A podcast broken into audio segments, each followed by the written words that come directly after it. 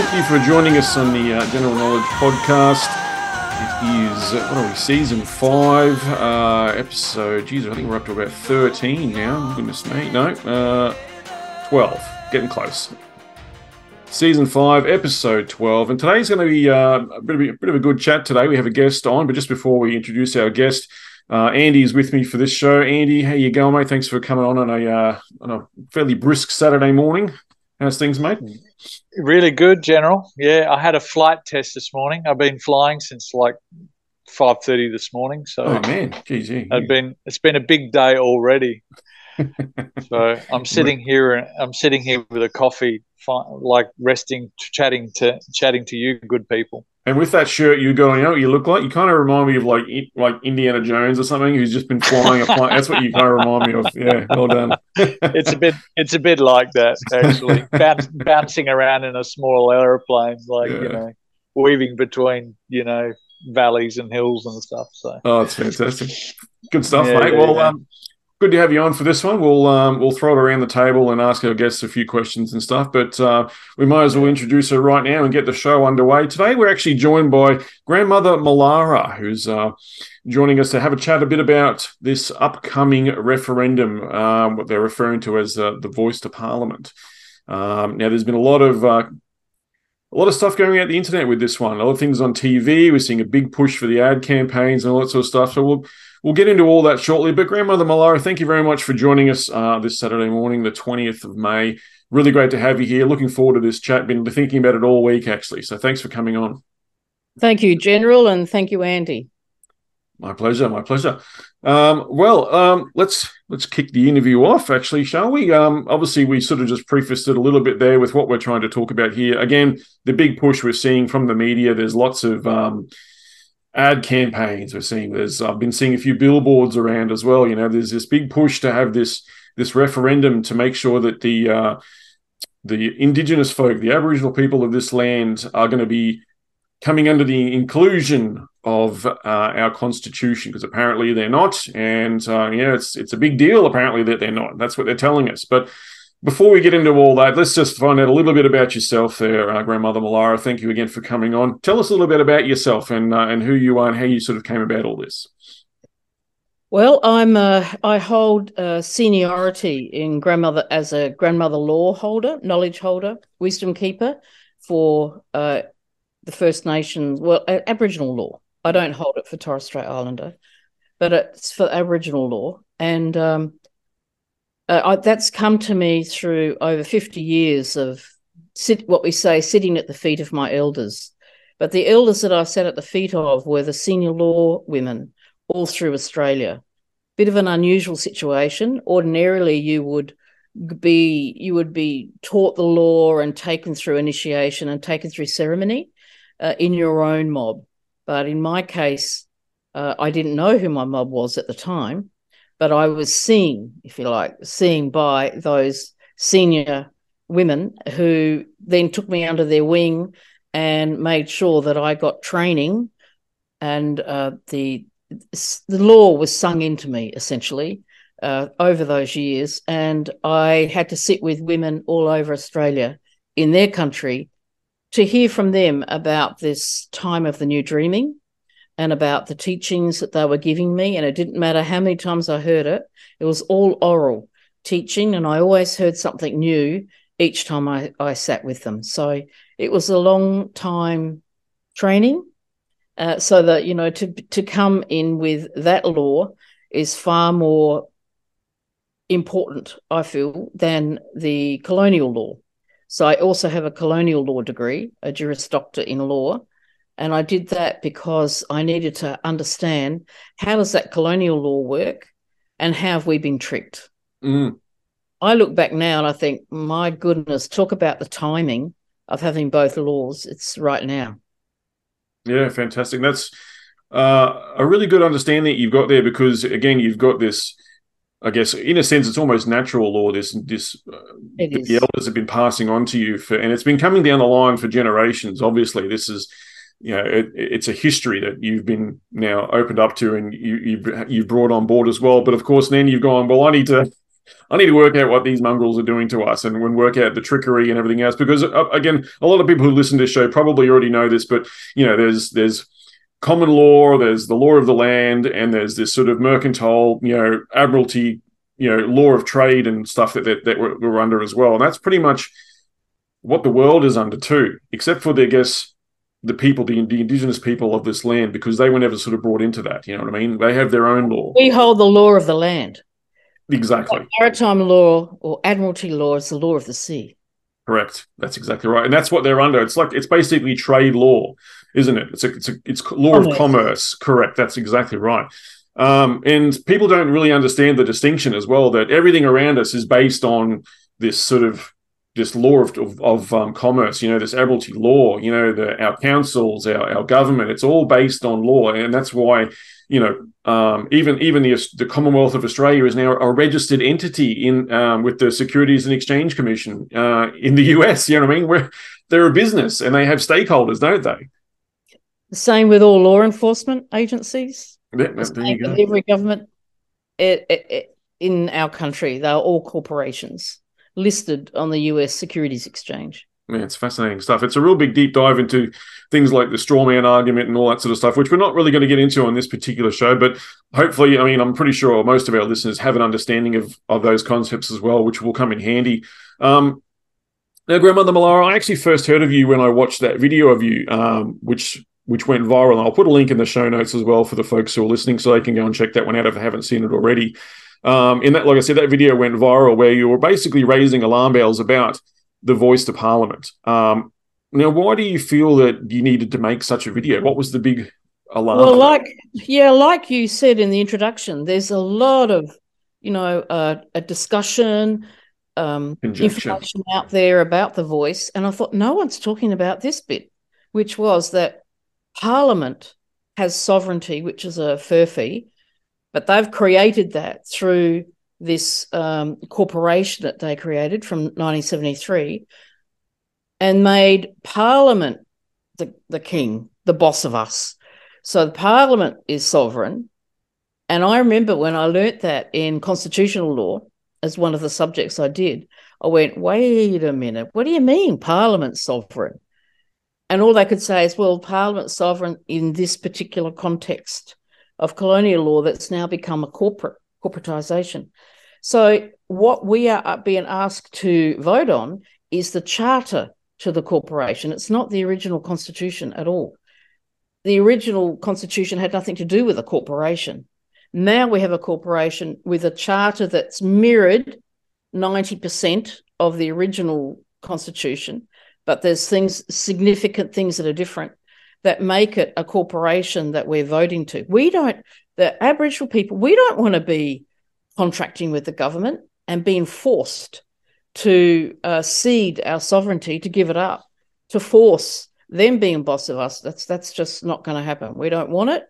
Um, it ha- it will make no difference to our, the plight of our Indigenous people in this country, and it will it will divide people for sure and it seems to be a money making creation for uh, for the corporate blacks and for those that that um, that are already got, I suspect, their nose in the trough mm. of coffers. Yeah. It has nothing to do with the First Nations people themselves. It has nothing to do with us having our own say in Parliament. That's not going to happen.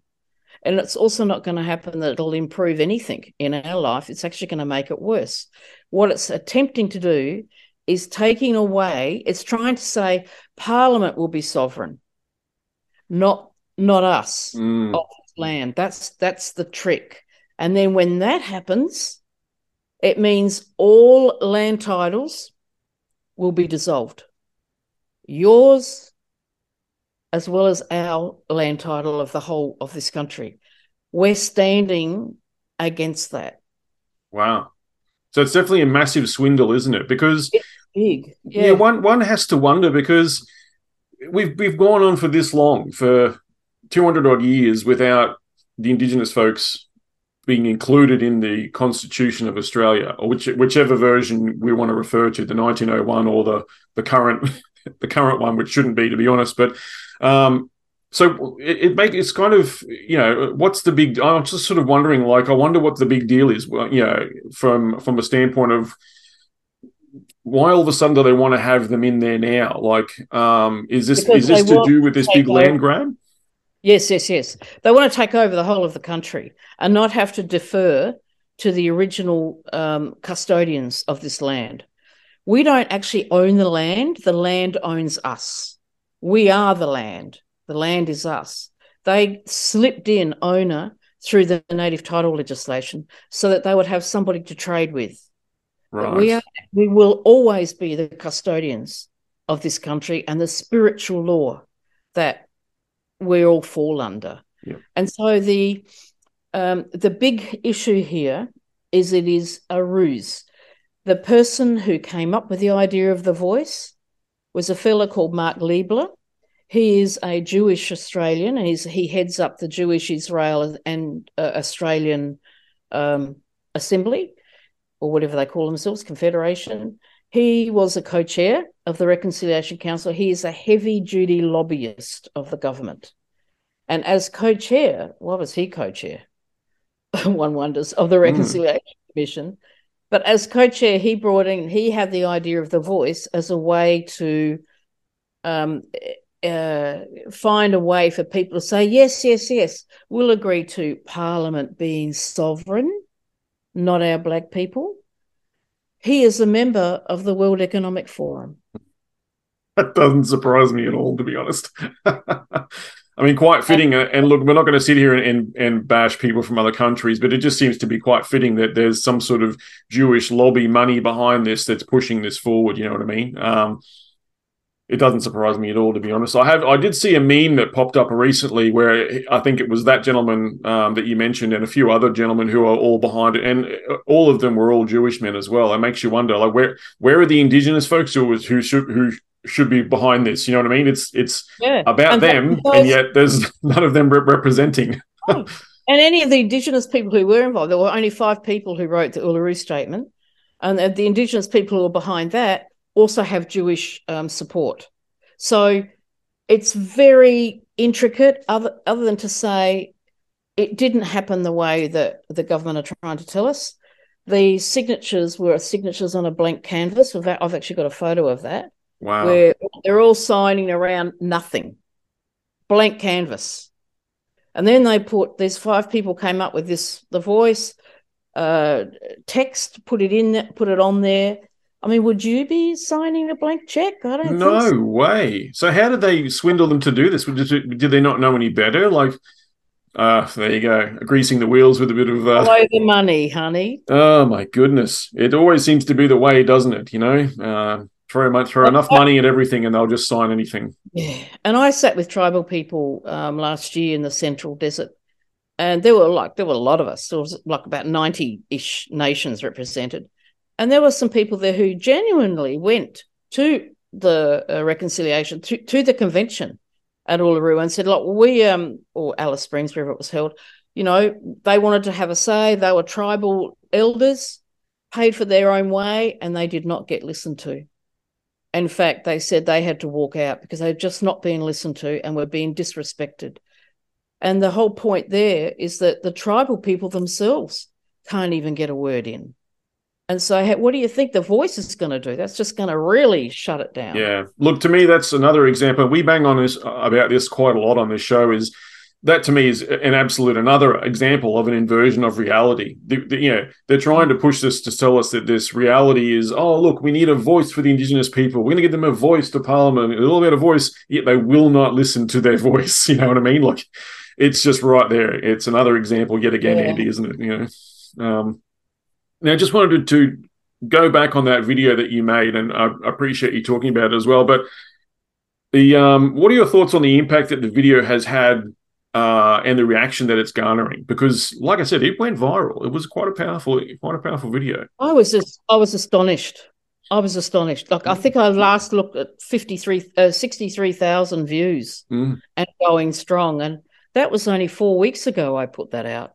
And that's it's, only on one platform too. You know, it would be ten times that. I, I guarantee it, because everyone shares like they will screen record it and they'll share it in things like you know Telegram channels and whatever else. You know what I mean? It is spreading out everywhere. That thing. And yet, you know, it was a simple. I did one take, one take. just I just knew what I had to say. Yeah. I wanted to get that really simple message out. And I haven't, you know, included everything else that we're talking about now, but it's all underneath it. I wanted people to understand, and I think spirit was really pushing me here. Our ancestors were really pushing me to get that out there because I could speak about both laws, and I could put it in a way. Uh, and the idea of using the hat came through. I don't know, sleeping, dreaming one night, and I thought, oh, that's a good way to show how how it how it's different, mm. And get people to really think and to have the conversation about actually what what are we re- what is this really about? And I have had heaps of contact from people who have just done that. They said, "Thank you, you've started a conversation that we didn't know we were ever going to have." And we've done a bit more exploring or a lot more exploring and realized that it isn't what we're being told. And I thought, excellent. I didn't really want to tell people what to do, but I did need to unveil, peel away what all the illusion of it is. And that, and for people to realize that parliamentary sovereignty is what the colon- that's what we're under now as a as a corporate government. We don't want to be part of that.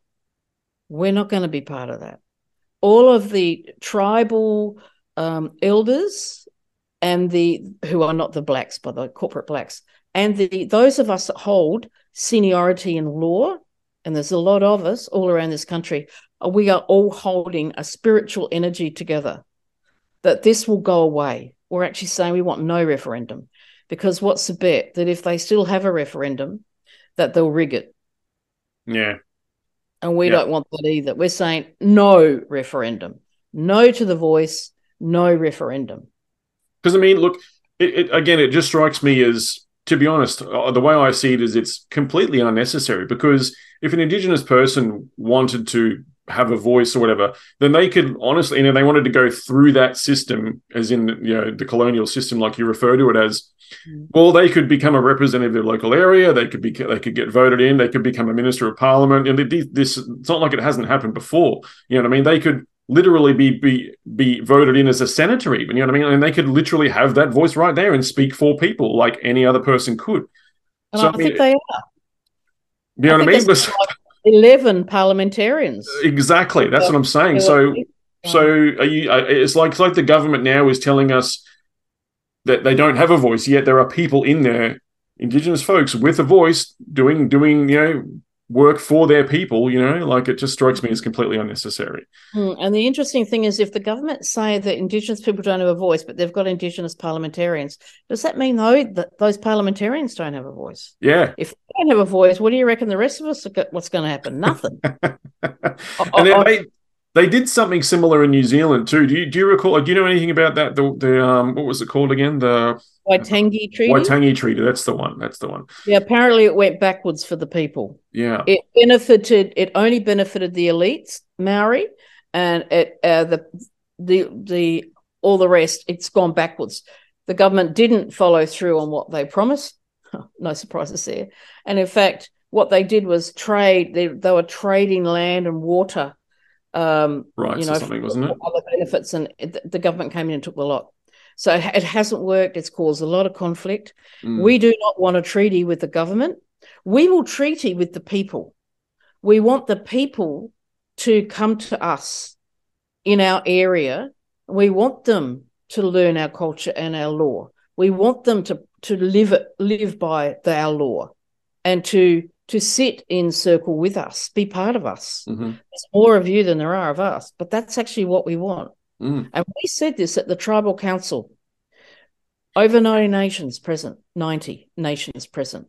And we all agreed that that is the way forward, the Wiradjuri way, or the new dreaming way, or white fella, black fella dreaming way. We call it different things in different parts of the continent. Mm-hmm. It's all the same. It means that we want to all walk together. We want you to walk with us under our law, mm.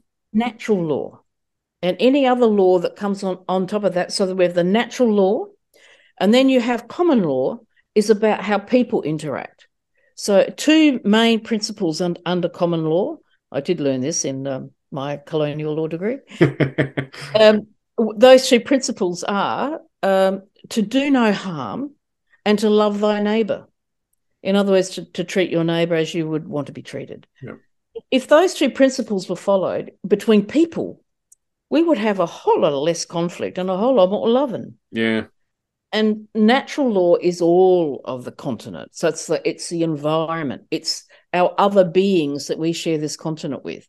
Our animals, our fish, our birds, our trees. Um, you know, we would we would care for country right way if we come under natural law and follow that through. So we can have both natural law and common law operating together. Common yeah, law side by side, yeah. Yeah, common law is how the how the people um, can con- uh, can agree. It's an agreement between each other, and then you, you can have a common law court to arbitrate, and then we could have a we could have what I would like to say a natural law court, where you look at the environment, or permission to to mine, or permission to fish, or permission. You know, you look at the and you look at the whole thing in context, not one little bit here and one little bit there. I mean, the fact that our water was sold off by the federal government to a, a foreign entity was absolutely extraordinary. Mm. Well, what are they thinking other than for themselves and money? That is, when we make a decision, so if, if I go to the environmental law type of um, natural law, we look at what would that decision, how would that decision impact on our on our people or and on the generations to come for at least the next seven generations. Now, if you think about the original, the uh, British came about seven generations ago, just to give you an idea right. of how much time I'm talking about. So, 230 years is roughly seven generations. And so, what I'm saying is, we've looked back that seven generations we would actually say we need to look forward the next seven generations. We need to understand what is the impact. What is the impact of the voice vote on the next seven generations? Mm. Will completely take away all rights to title by everyone, not just you, not just me, not just um, Black Black Australia. It'll do happen for White Australia and yellow and red as well. All of us we will none of us will be able to hold um, title to land, and we will be told what to do. And they can come in and mine our minerals, mine your country and mine as they wish. They'll sell mm. off those rights. Last year alone in WA, they provided 60% of the world's uh, resource for lithium. Mm. Uh, and there's a lithium mine going into my country too.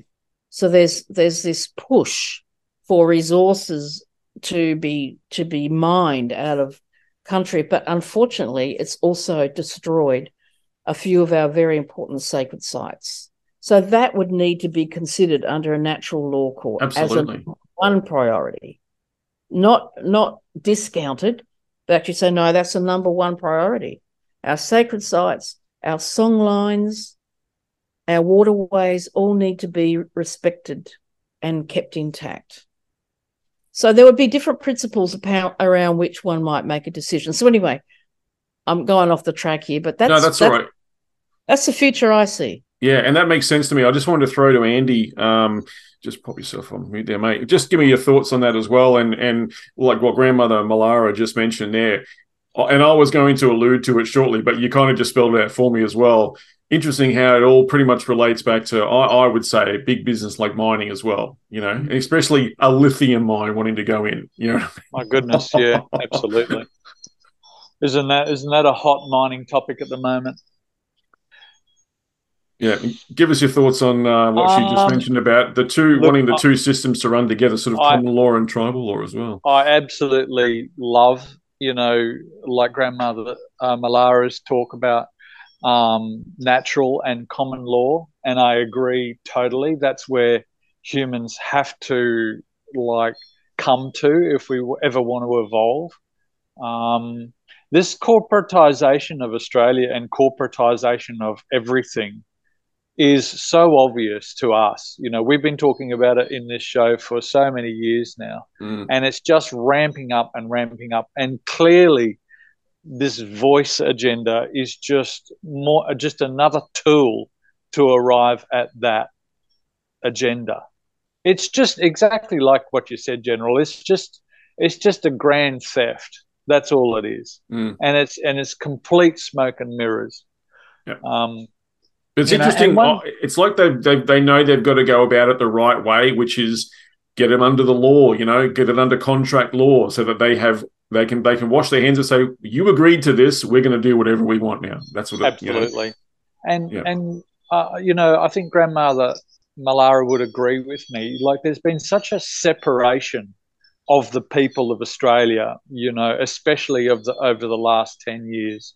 There's been such a division, you know, you know, black, white, gay, straight, man, woman.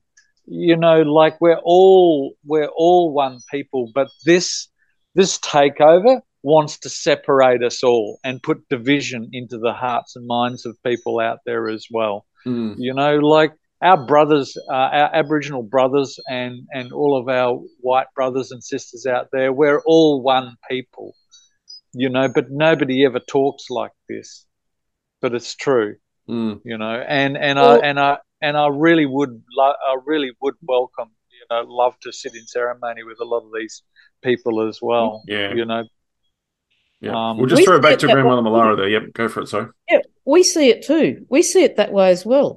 We say for those who've moved, who've, who've um, immigrated here, we say you've come back home. So you you were all from here, and that Mm. at some stage or another you were all one of us, Aboriginal, and that's what I've been told by the senior law holders of this country in my training, and that's how we treat it. And we say, well, you you know, you come and be part of our mob. You you know, and we'll often adopt people, and we give them a skin name, or you know, we see the the humanity in you. We see that mirrored. You're a mirror for us. We don't. Act, we're not the ones that were dividing people by the color of their skin, by pigment. You can see that I'm a, I'm a light skin, and so I've I'm not black enough for some Aboriginal people. So what's happened is that whole native title process has caused conflict amongst our own people. So you you mentioned Andy about you know black, white, blah blah. We've got black on black. We've not Yeah. only had the white colonization, we've had the black colonization. yeah And so those who are in, they've set up so the the corporate government have set up land councils to uh, which, which is a corporation to then make decisions for their people, but actually they don't. They make decisions for their family um, when they're given the money for it, and that just means they're selling off countries, what we call it. And their own people are still very poor, and in fact, they're prevented from hunting on their own grounds or from fishing on their own grounds, from from being able to live as a as a free um, sovereign person themselves. Yeah. They have been they have been it's been worse for us. And so what will happen if this if the vote would go through and it's and it's like we come under parliamentary sovereignty what will happen is that all of those land councils then are all they they- they've been quite clever at this unfortunately in a negative way nefarious way.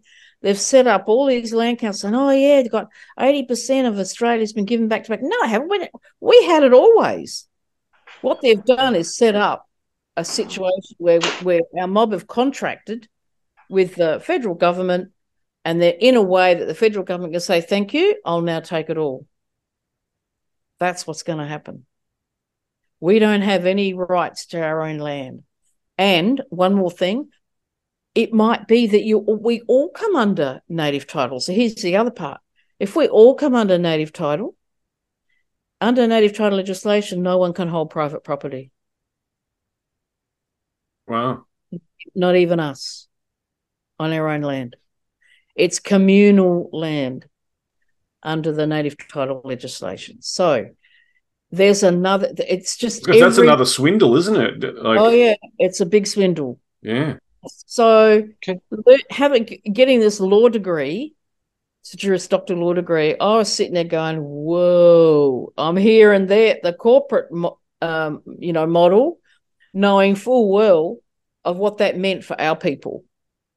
So I knew I was I was ready to speak now. Yeah, About it. no wonder. Andy, what were you going to say there? Uh, look, you know, I'll touch on the lands. I'll touch on the land thing though, because that's that's a that's a hot potato, you Mm. know. And and uh, look, I'll just quickly touch on it now. I don't, I've, I don't know how how it would ever work in say a regional in, in like a built up area where everyone's got their you know quarter acre block of land for their home for example how how would that ever work taking away all of those i mean and and of course even in, regional spaces where people have been like running farms for like generations too i mean how do you how do you even manage something like that? It's it's just a huge thing especially in australia especially in australia.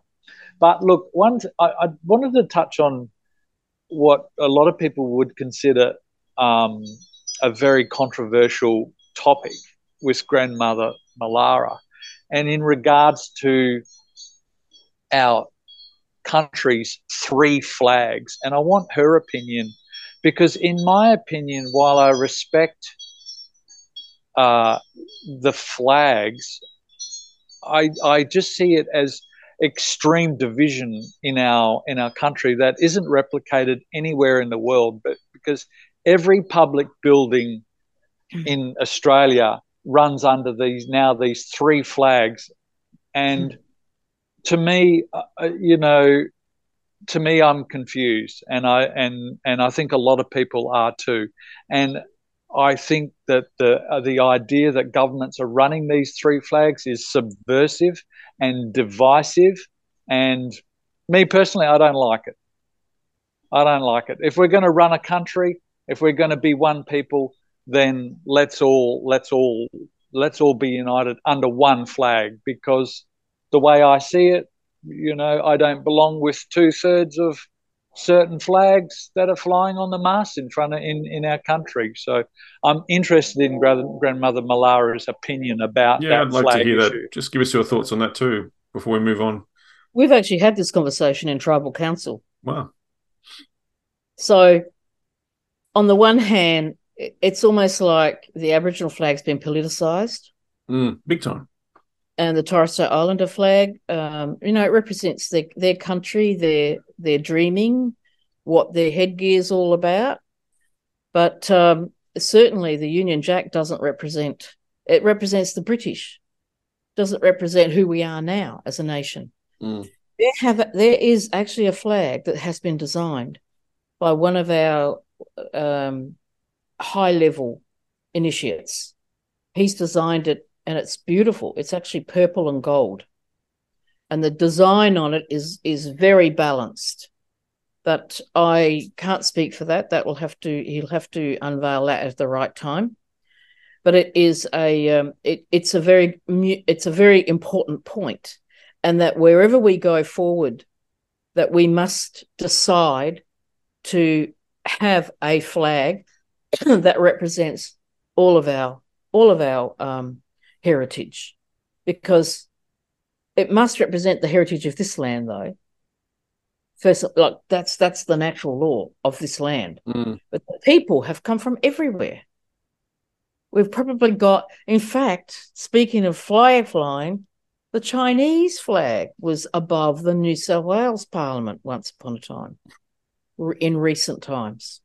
Victoria too, I think actually. But anyway. Oh, Victoria as well. There you go. Mm. I think that's saying something, folks. Mm. So the flag is kind of an important issue. Late uh, recently, I spoke to the truckies of Australia, and uh, bless them, they were uh, keen to get to get the no referendum out there, which was wonderful to get their support. And they asked me about the flags, and I said the Eureka flag is the right flag right now because the I agree. I agree, Eureka grandmother. flag Yes, is the flag. yes. The four, you know, it's got um, the five points of the Southern Cross. We all come under the Southern Cross, and that's something that uh, us in tribal council and all the senior law men and women, for the very first time, are walking together. By the way, because of this, and we have said um, that our uh, creation story is comes really starts under the Southern Cross. That's the first part. I've actually written an alternative constitution, but I've called it a living agreement to go with our proclamation of sovereignty. But it's it's not for public consumption at this point in time. But anyway, the, the flag, yes, the Eureka Stockade flag. Now, not only is it got the Southern Cross represented, the blue of the ocean that surrounds Australia and our southern sky, but it was Eureka. It was the flag of um, defiance. That's right. Against a, a belligerent occupier, which was the government of that time. Mm. That's where we, we are now. We are still in that position. And I yeah, think nothing's the, changed. The Eureka flag is the flag of this, yeah. this time. Yeah, interesting. Well, I thank agree. you for yeah, and yeah, I, I like that as well, actually. Um, and thanks for thanks for sharing that. It's a good question, Andy. Um, I wanted to just um, just for the listeners out there who might still be a bit unsure, um, uh, uh, uh, if you can maybe just surmise very quickly, if possible, the referendum that's that's going to be coming up. I don't even know actually when it is. I, I just tried to look for it. Then I, have they even actually got a date for it yet? Do you do you know? I'm not too sure. No, but I haven't have, they, no. have a feeling that with the, with all of us working on it in another way spiritually, there may not be a referendum. I, I actually I have that feeling as well, which is why they haven't actually got a date yet. So they, they couldn't put a deadline on it. Yeah. yeah so good good point. um, well, hypothetically, then this referendum that may be coming up, um, the government Maybe is October, November was flagged. Okay. Speaking of flags, yeah, um, the government has obviously been trying to to sell the idea of this referendum to us under the guise of inclusivity and harmony and all this sort of stuff. Right, that's their selling point. But I just want to hear just if you could break it down, uh, I guess in some simple terms, what you think this referendum is actually about. I know we've covered it in bits and pieces here, but maybe just surmise very quickly what in maybe a few sentences what you think this referendum is actually about. It's a land grab. Okay. It's to grab all of this country. Uh, it's not just and, and to um, squish all rights, dissolve all rights that any of us have. As it currently stands, they can't do that because Black Australia are the custodians of this country. We are sovereign. I mean, that's not our word. Um, we would say we're boss we're boss of the land, right? That's kind of how we say, or sovereign. Su- sovereign, I think, is another word that I've heard used. Okay. But uh, we have different languages across the continent. You do. So it's English at the moment, but it's um. So we are we are the boss of the land. They can't take it. Uh, however, if we come under Parliament's boss as boss of us, they can. They will, and that's their plan yeah. and mm. it comes under the New World Order agenda to take everything, and and we will own nothing. Now we'll, I don't know, and we'll be happy, but I won't be happy. We'll be happy, but I don't think so. you so, will eat the bugs, Mulara. You will eat the bugs. Apparently, yeah, you're right. That's what it seems actually, to be all about. We're actually standing not just against that for ourselves. None of us tribal people were asked and if you ask any of us, people say, no, we don't want it. All right. We want, yeah. we want to retain, we retain our sovereignty. There's no way that that can ever be changed. It's in our genetic yeah. memory, yeah. our cellular memory about that. I agree. I think it will always be there, whether or not something gets pushed through and there's ink on paper. To me, that in, in a sense, it, it is actually meaningless. That's just under their corporate law. You guys will always have, will always have this sort of this natural law here. It'll always the blood will always be here. You know what I mean? Um, but they just want that written down in their in their law book so they can then do what they want to us and, and have it all nice and legal under their system you know i think the other part that we haven't talked about that you asked what's it all about mm. is that there'll be a there'll be a generate a, a, generation of funds that will be uh well has well didn't um, the government say over 380 million dollars or something they're throwing at the voice campaign? Wow. Wow. What we could do with that money? It goes to, to show me, you how I'll desperate they are. You know what i mean? With, with that kind of with that kind of money you know that, that that that to me rings desperation if they're throwing that much money at something like that when that kind of money could go to you know think of all the things they could do with that. You know, you could be put, you could be setting up schools and hospitals, and you know what I mean. There's so many things they could do to help the actual, you know, the indigenous people of this land That's as well. Australians need to wake up to it, all of this. Mm-hmm. You know, put, follow the dots. It's like, well, that can't be right. Why would they be doing that? And the uh, and, and another aspect to this is that um, they. Where will I go with this? I'm just thinking. The another aspect we haven't actually talked about, but it is in the fundraising, but it is in our our our government's actually bankrupt, folks, and and our government doesn't have the money. They they borrow it from America or somewhere else. It was mm. the Vatican. I think the Vatican's been shut down. Hence that whole Jewish Israel Vatican thing mm. connection. But wherever they've got their money, they're doing this as a fund uh, uh, to raise funds because part of their agenda is that if the yes vote went through, there's going to be a tithe on every person and every property. Two, they say the original people will never see it. It's actually going to be raising money yet again. It's almost like another tax from all of you to go into this fund that they say, oh, that's for our our original people. Look, it, you know, if it looks bribe, like bullshit money. Feels like bullshit, it yeah, is. yeah. To me, to me, that's that just sounds like a slush fund for bribery. You know, like when they need to go and pay slush off people fund. so they can start the mine in whatever area they want. You know, we'll just pay them off. Here, here's the money. Yeah, it's ready to go. Blank checks. You know. Uh, we, crazy, we don't crazy. Want that. We don't want our, our name on that. We, mm. we, it's nothing to do with us. You know, mm. just you know, I, I think it's they're in for a big trouble. Only yeah. we are the last ones standing for the world takeover. So Australia is the last one. So we are the only people who don't have a treaty with the colonizing um, government. Yeah, because they did obviously they in did it in New, in New, Zealand, like you said. They did it in Canada. In Canada, to the um, the Inuit people over there, they've. Um, I'm pretty sure they did it in some of the other island nations. Yeah, exactly, exactly. Um, everywhere. The only one that might might hold out is Bosnia, Bosnia and that area. But Herzegovina, yeah. Anyway, while we are holding out, they can't take over the whole world. Yeah. There is but, another agenda here that's off planet, but I don't think we we need to go there at this point. that's fine. If you want to go there, we can Let's go, there. But that's like Let's go there. you, you, we're, we're a lot more open minded than you think might think we are. We're we're into that sort of stuff. We'll make another show of it though. no, that's good. Uh, well, I, I, yeah, we tend to agree. There's there's more there's more things at work here than what we see. Uh, more than meets the eye, as they say. Um, now, pre- we previously interviewed a guest, like I was mentioning uh, before we started our recording the show, Grandmother Mulara. We previously interviewed a great mind in the alt media sphere known as Max Igan. Um, and I'd like to play a snippet of that interview for you uh, and get your thoughts on what he discusses in that interview as well. Um, it goes for a couple of minutes here, so just uh, hang with me. Um, give me it, once I hit play. If there is any sign that the audio isn't coming through, um, just let me know straight away. Okay, um, it should though, so just bear with me. Right, playing now. But but this is a reset. This is the hundred year reset. That's right. So That's you know, I wanted what, to bring it what, back to that point.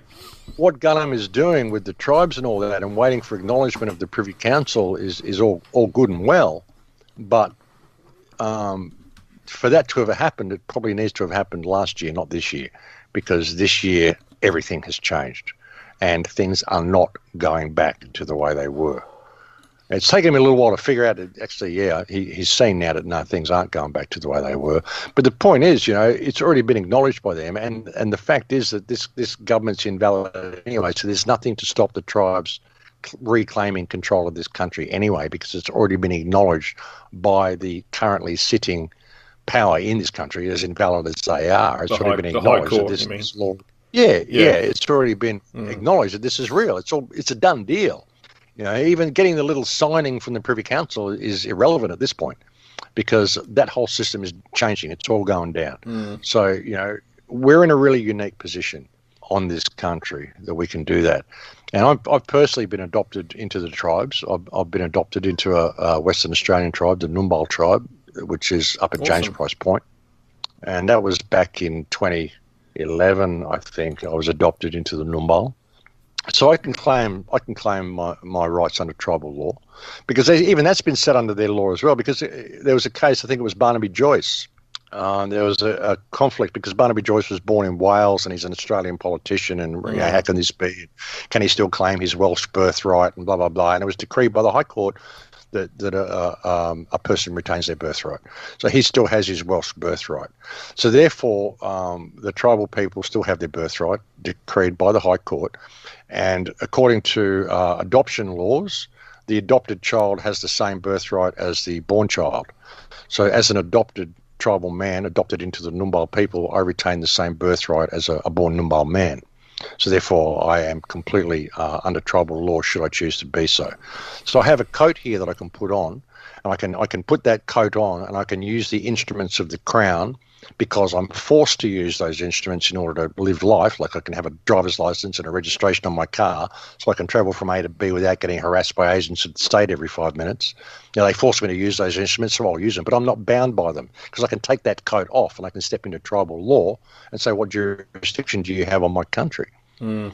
And they don't have any. You know? man, I need to get my ass adopted by the Yugambeh people that's close to me or something. you know, like you need to find you. You need to find your tribe, your local tribe, you need to develop a rapport with them. You need to find the local your lawman for that tribe, and need to ask to be uh, to treaty with them, or to be adopted uh, into the tribe.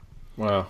That sounds like we should we should cover that on another episode too. That sounds absolutely fascinating. That's like, a good good way to get really, around it. Yeah, this is a really unique position we have in this country. Absolutely, it, it, it really is because they've acknowledged that they had no right to, uh, and even when Arthur Phillip came here, the, the, Queen was Queen Victoria or Queen, it was, might have been King George, or whoever was the ruling monarch at the time, um, had decreed that he's, he, they, weren't to, to take over the country. They would come here to, to start trade, you know, and you would leave the local people to, to their local law, you know. So the whole thing was a, a, fraud. The whole thing was a fraud right from the very beginning, and they have no jurisdiction here. It was like the boat people came, and they just never left. There was never a war, there was never a treaty, there was never. They just came, and then they took over and, and did all this shit, and they never left. Mm. You know? mm. And they've acknowledged that themselves. So they've really shot themselves in the foot. Like the Recognition Act, Julia Gillard absolutely shot the government in the foot with the Recognition Act. You know, they recognised because they wanted to bring the tribal people into the Constitution oh, we've recognised that there's two mobs here, and the tribal people, the Aboriginal people, they're not under the same law that we are, so we need to bring them under our wing so everybody's safe and looked after. You know what I mean? Yeah. All their books. And um, the tribal people just they set it all up for that to happen, and oh gee, because you know they set up the sovereign tribal federation and, and said, well look, we've got this this kangaroo skin here that's got all these signatures of all these tribes, and we're a federation, and here's us, and here's you, and what are you going to do about that? You know, and so Julia Gillard thought, oh, wow, this is, and she converted with people and then suddenly announced the Recognition Act and all this sort of stuff. And they had the big announcement in Parliament they were going to do it, and they brought the tribal people in there.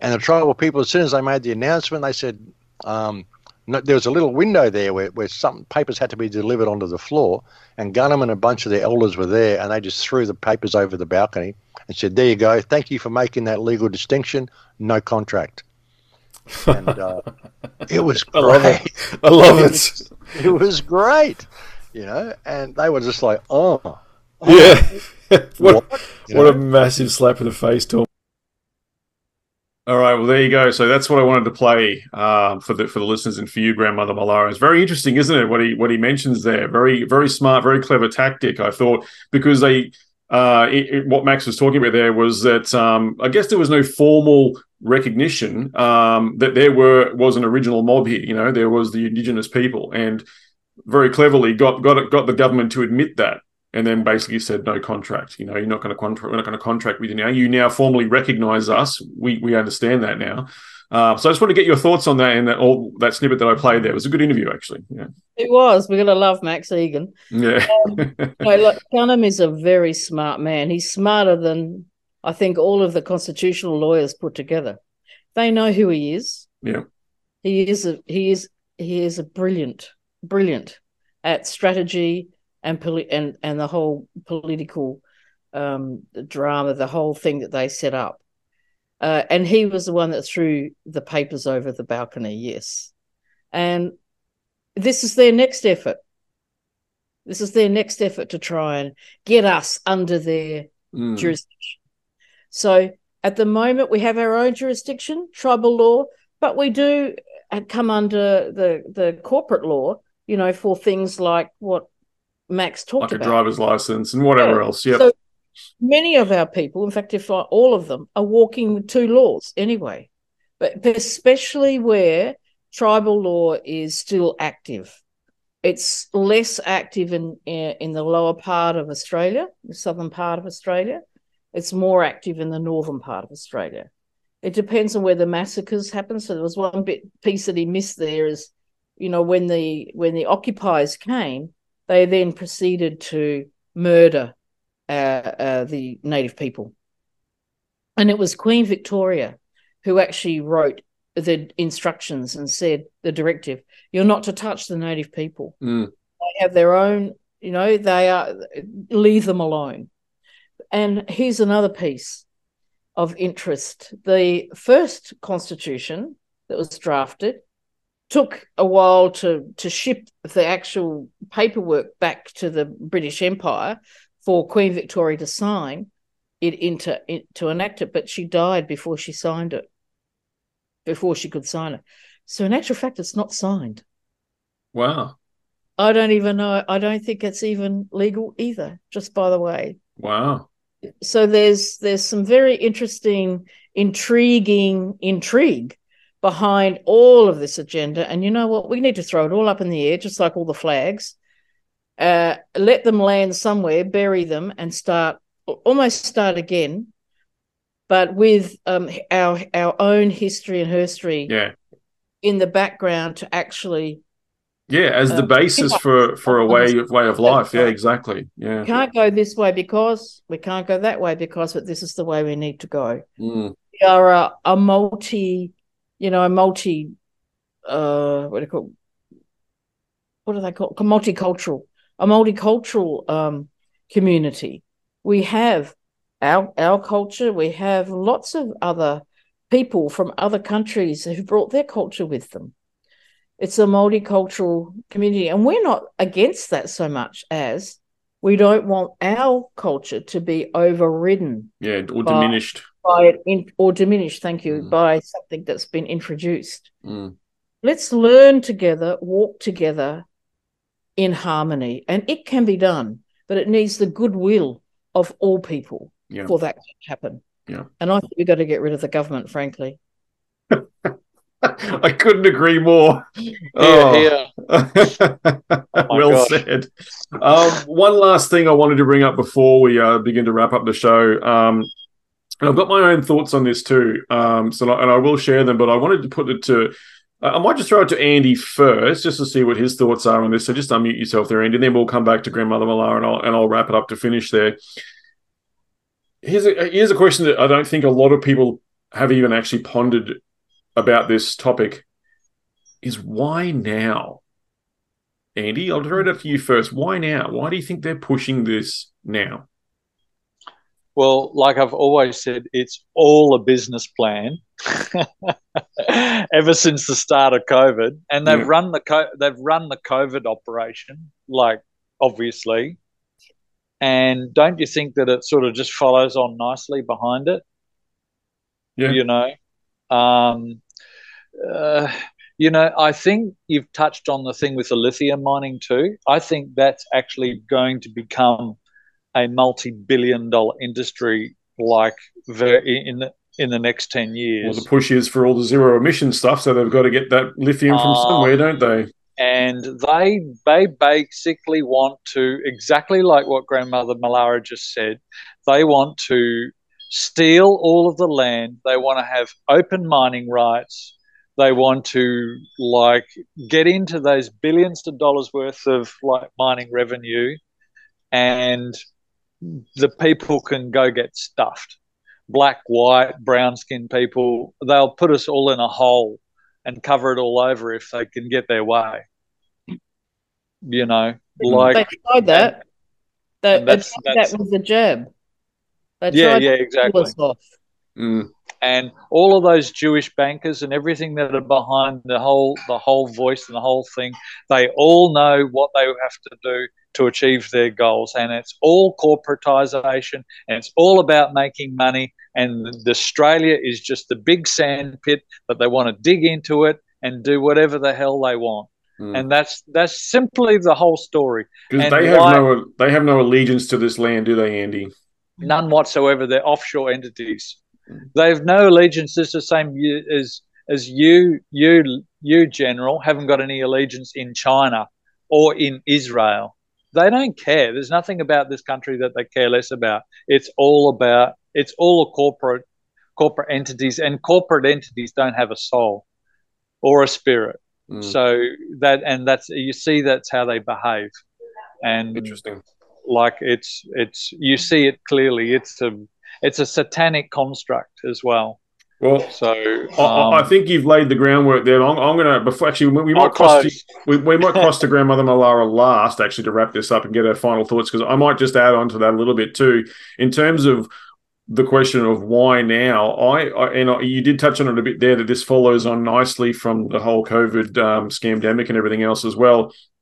But I just think that um, look look at look at society at the moment. Look at what look at all the things that they're banging on about now. That's all about inclusivity. It's all they're, they're, banging on all about this now. You know, my kids have to cop it at school all the time about you know all, all the LBGTQ rainbow nonsense, all this sort of stuff. You know what I mean? It's all about accepting everyone for everything, and everyone should be all under the same. We're all equal. All this sort of stuff. That so they've been priming this for the last couple of years, Andy. And They did that on the back of COVID but that's the that's they've been pushing this. Uh, you've probably noticed they've been pushing that really hard lately. I mean, look what um, happened down in, in the Parliament of Victoria just recently. Now they all the people were were, were getting very crabby about all of the drag queen uh, story readings in libraries and public places.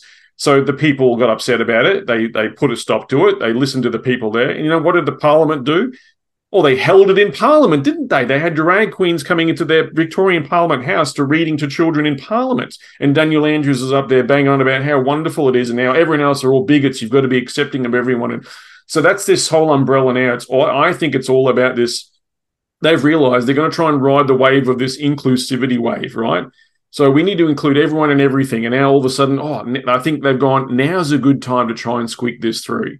They couldn't have done it prior. They couldn't have done it during COVID. They had to wait for that, that to finish and for this this wave now to to try and ride this wave because if you don't go if you don't go with the yes for if you you know if you go against the yes and you say no well you're not being inclusive that's what it's all about they're going to ride this wave hard because they know people are going to fall for it there, there are there are numerous amounts of these numbskulls in the public that are the wandering zombies that are walking around us, the NPCs that we refer to them as, that have no idea what's really going on. They don't know the, the true agenda to this. They they just wander around thinking, well, everyone, we've got to be we've got to be inclusive. Do we, government? Okay, that's the next thing. Thanks, government. You know, they just go along with frigging everything without opening their mind and can and uh, you know thinking critically. That's why I think they're doing this now. I think they've realised that, that the wave has come. It's it's it's right behind their shoulder. We've got to get on that surfboard and ride that wave in, and they're going to try and push that through and, and get their agenda and again, it fits into getting it in before 2030. You know what I mean? The 2030 agenda. Everything has to be zero emission. Everything's got to be carbon neutral. Everything's got to be this. Well, they need to power that revolution, don't they? And like you said, that ties straight into the mining part, which Grandmother Mulara brought up earlier. They need lithium to power that agenda, don't they? Where are they going to get that from? There's only like what I think Afghanistan and Australia are the two biggest lithium um, sources in the world. You know what I mean? Um, and of course, then you know using children to mine the cobalt to go along with that in uh, in uh, the Congo there as well. Um, that's what I mean. Like they, have got to fund this. They've got to they've got to bankroll this, which is all the Jewish agenda behind it as well. That's why I think the the the answer to that question is that's why it's now. Yeah, that's my opinion, and I'll, I'll, I'll we'll throw to Grandmother Mulara. If you've heard what we've had to say about that particular um, question there, um, we'll wrap it up with you. Uh, what are your thoughts on that, Grandmother Mulara? I, I agree with you, and I'd add even more. Please pile it on. I think that there is a pedophilia agenda, which we yeah. haven't talked about, mm. but that is showing itself. Where is that being allowed, or that drag queen talking and, and going on? That's ridiculous. Mm-hmm. That is about following up and grooming children. Yep, yep. The whole pedophile uh, agenda that's running alongside all of this. Uh, we have so we've got the Jewish bankers, we've got the pedophile agenda, We've got the uh, mind control, so the dumbing down of a population of people, uh, mind control who who may have taken the jab. The COVID, by the way, was just uh, was the strategy to get people to take the jab. Yeah, because the jab is a bioweapon. Correct. Yeah, and it is uh, designed to kill us within five years, but it's also de- designed to depopulate us. It's also designed for our children not to be fertile. Mm. So they it's a generational weapon. That's right. A generation weapon, and so, and then to normalize uh, pedophilia is a is a no no go mm. for us. We just cannot go that way. And I really ask parents to talk to their children about the realities of what's going about them holding their own counsel and not putting themselves in a situation where they could be attacked by their peers, but actually to hold their own counsel mm. and to recognize what is the truth here and what is the propaganda. And the there's even another part to this, which is that they're developing cyborgs, a cyborg, a transhuman agenda. Mm, absolutely. That they're trying to grow the next generations of what we might think is human is actually human, uh, you know, 0.4 version that actually they're going to be uh, mind controlled. They're going to be uh, able to, just as we're going to be controlled if we say yes, we're going to be controlled in, in, in jurisdiction wise, but also the human agenda, the change of the human is is to become non-human. Mm.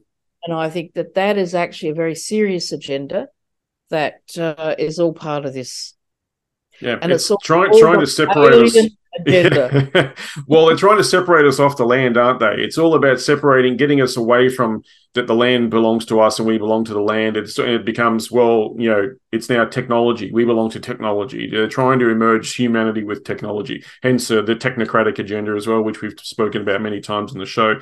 Um, hoping to get Patrick Woods uh, from technocracy.news on the show soon as well. Um, but anyway, yeah, um, I, I, yeah, I tend to agree. I think um, that's I think you've polled that on top just as well. Yeah, very well said.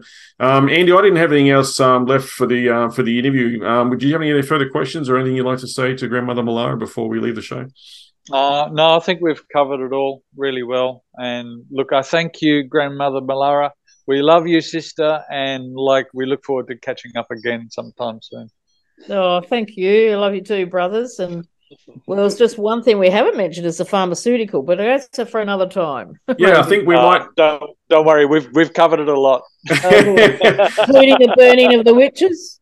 The burning of the witches was was to to um, reduce natural medicines and therapies. Yeah, oh, well, yeah. that's it. Yeah, attack on the natural natural order, and natural way of things. Yeah, exactly. Well, anyway, they've um, been at this back. for a long time. They have. We might. Um, we might. I think maybe a little bit closer to if if if they do have a date set for this referendum, if they do get that far, we might try and touch base again with you. We'll have another um, yarn.